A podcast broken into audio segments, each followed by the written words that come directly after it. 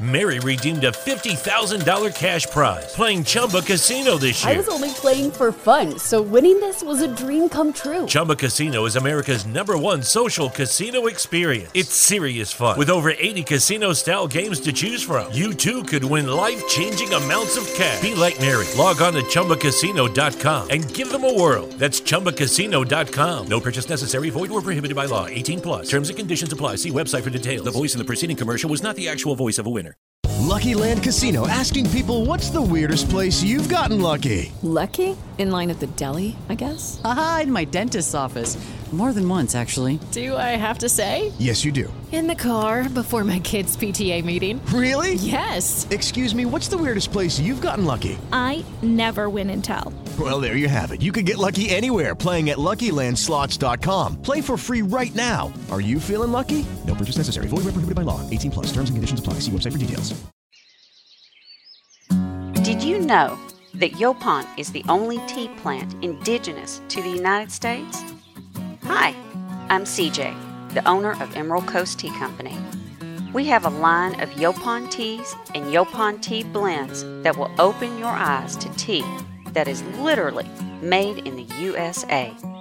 Check out our entire line of teas at www.emeraldcoastteacompany.com. Honey, this ain't your mama's tea.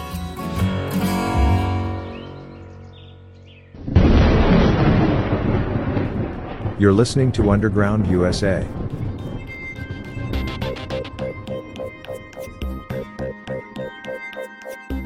As the American people continue to have their household budgets decimated by the cost of gasoline and fuel oil, the Biden administration has launched an egregious gaslighting campaign to deflect from their transformative and opportunistic energy policies. Policies that took effect his first day in office and which have resulted in an average $3 per gallon price increase at the pump. You're listening to Underground USA. My name is Frank Salvato.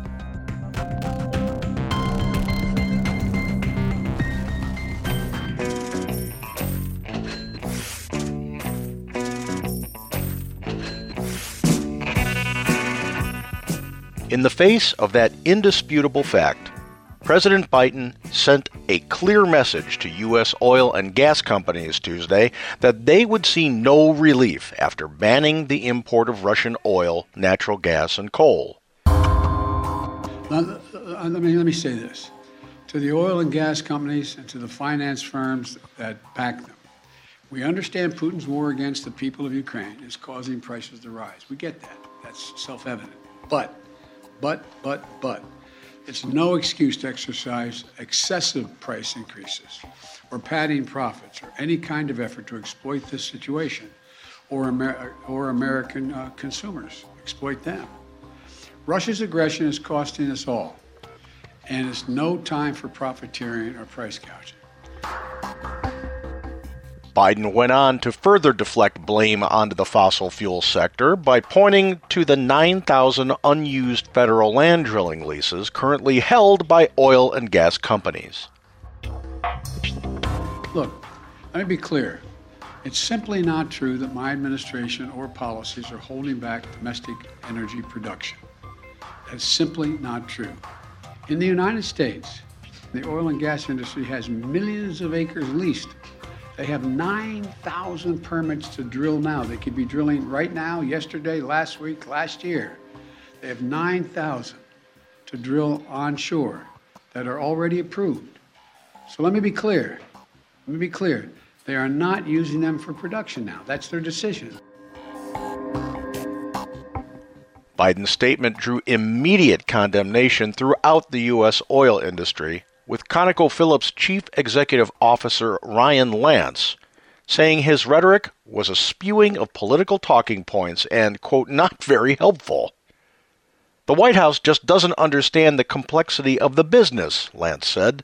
We sell into the market, spotlighting the fact that the fossil fuel industry doesn't set the price of oil or fuel. Industry executives explained that it's not unusual for federal leases to sit idle since the leased tracts may not contain enough crude to justify the cost to extract it from the ground.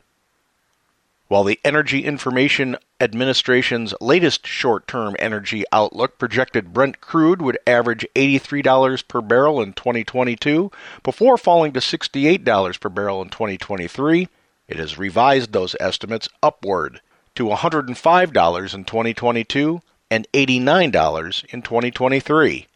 Brent crude oil has recently hit $139 per barrel. Some traders are speculating oil will reach $200 a barrel during March. Their speculation affects the market price of gasoline and fuel oil to the consumer. The most recent uptick in prices may have to do with the Russian Ukraine war in part, but prices have been increasing for over a year. David Blackman, the editor of Shale magazine, said, quote, Russia's war against Ukraine has added a premium to the price of crude on the global market of 15 to $20 per barrel and promises to add more if the conflict is extended. But the oil price was $37 per barrel when Biden was elected and had already risen by $60 before Russia's invasion due to supply and demand factors. The factor is the market has been undersupplied for months now, and Biden has contributed to that greatly by his efforts to hamstring the U.S. oil industry. That's the truth, unquote. Subham Garg, CEO of White Tundra Investments, said, quote, The geopolitical risk and fear in the market do play a role. However, I think the bigger problem is a fundamental problem. We were already in an undersupplied market with a very low inventory. American domestic production and Canadian production have been unfairly targeted. Unquote. Karr Ingham, a petroleum economist with the Texas Alliance of Energy Producers, agreed with the Energy Information Administration in pointing out that the Biden administration's transformative, agenda driven, yet inept recovery from the COVID production downturn accounted for the long range rise in prices. Quote, the question is why weren't we growing production on the heels of that much faster than we were? I think it's quite safe to say that the political, legislative, and regulatory environment is openly hostile, or has been, to growing or reestablishing U.S. domestic crude oil production. It's quite disingenuous to simply blame our current price levels on what Russia did because we had a $90 base of crude oil pricing in place before this happened. Unquote.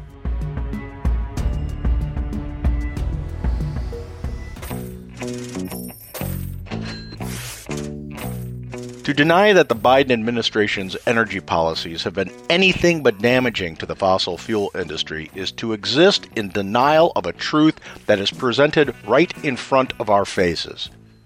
The shutting down of the Keystone XL and the Line 5 pipelines, the ban on drilling in ANWR, and the termination of the 80 million acre oil lease in Louisiana have all served as foundational points in the knee jerk spike in gas prices. Gasoline prices on this date in 2021 stood at $2.70 per gallon on average.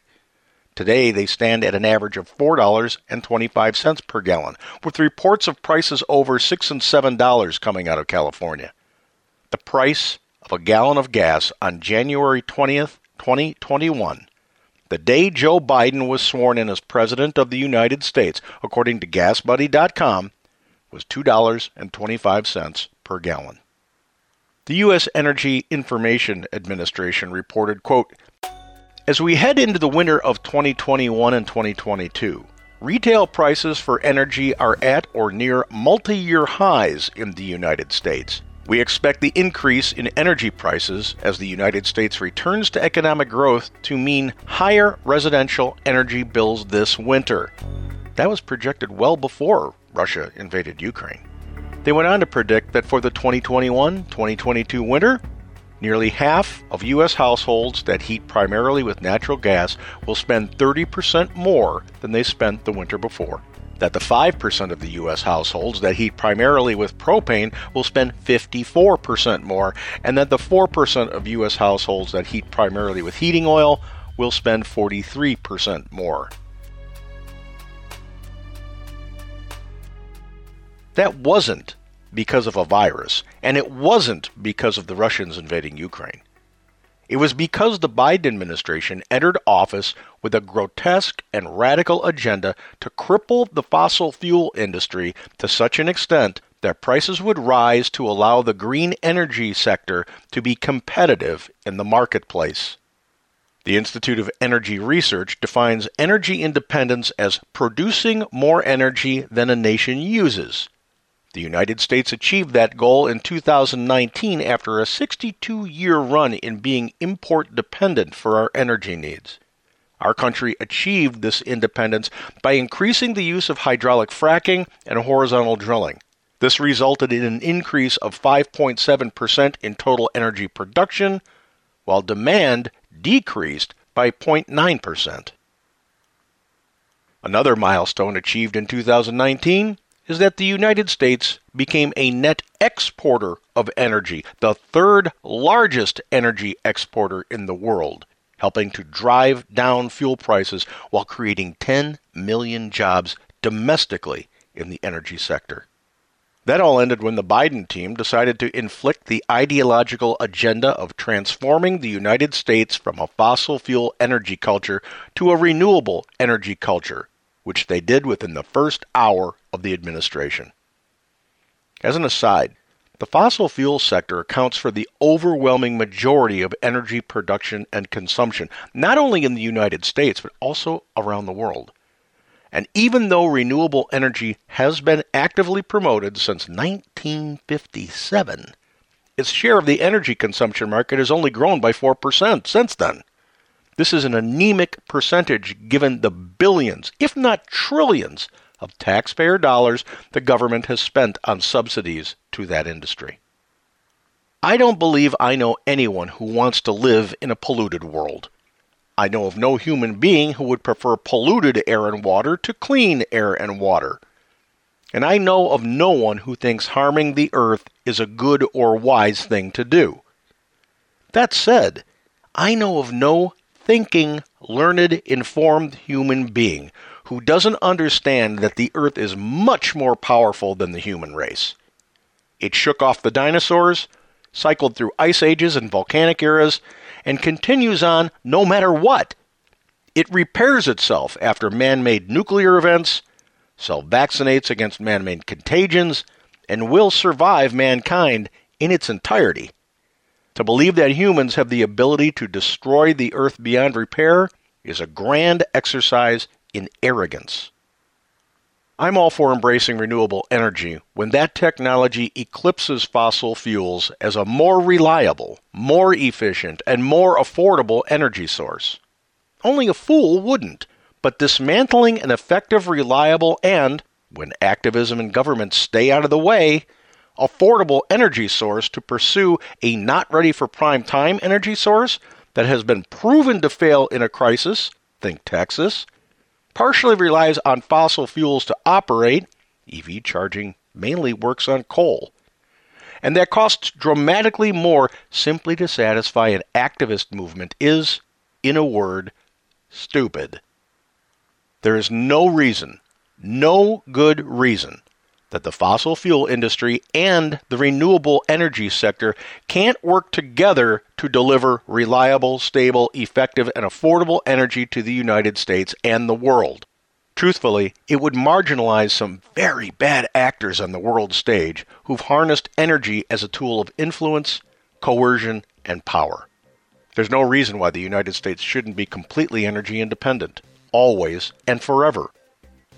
This brings us to one ultimate question What is the motivation behind the fascist left's insistence that we embrace renewable energy before its time, when its use has only grown 4% since the 1950s? I'll give you one guess. the World Economic Forum, Great Reset.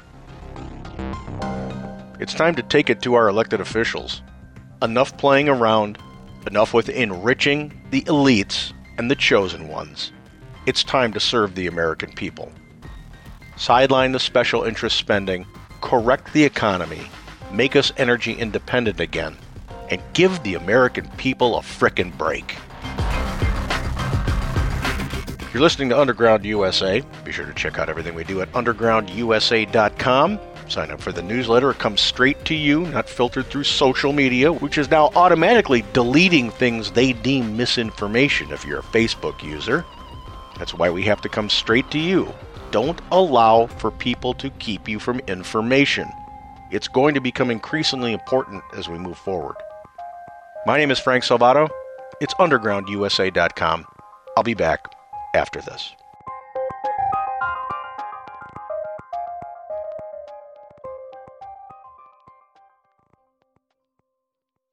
He calls democracy messy, props up the Chinese Communist Party, praises Xi and his regime, known for violent oppression, invests in Chinese military companies. A defector? No. It's BlackRock CEO Larry Fink, the CEO of a major American company who's gone all in on China. Can he be more anti American? Larry Fink, BlackRock, taking your money, betting on China.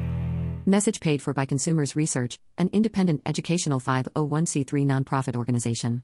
Log on to www.consumerresearch.org to learn more.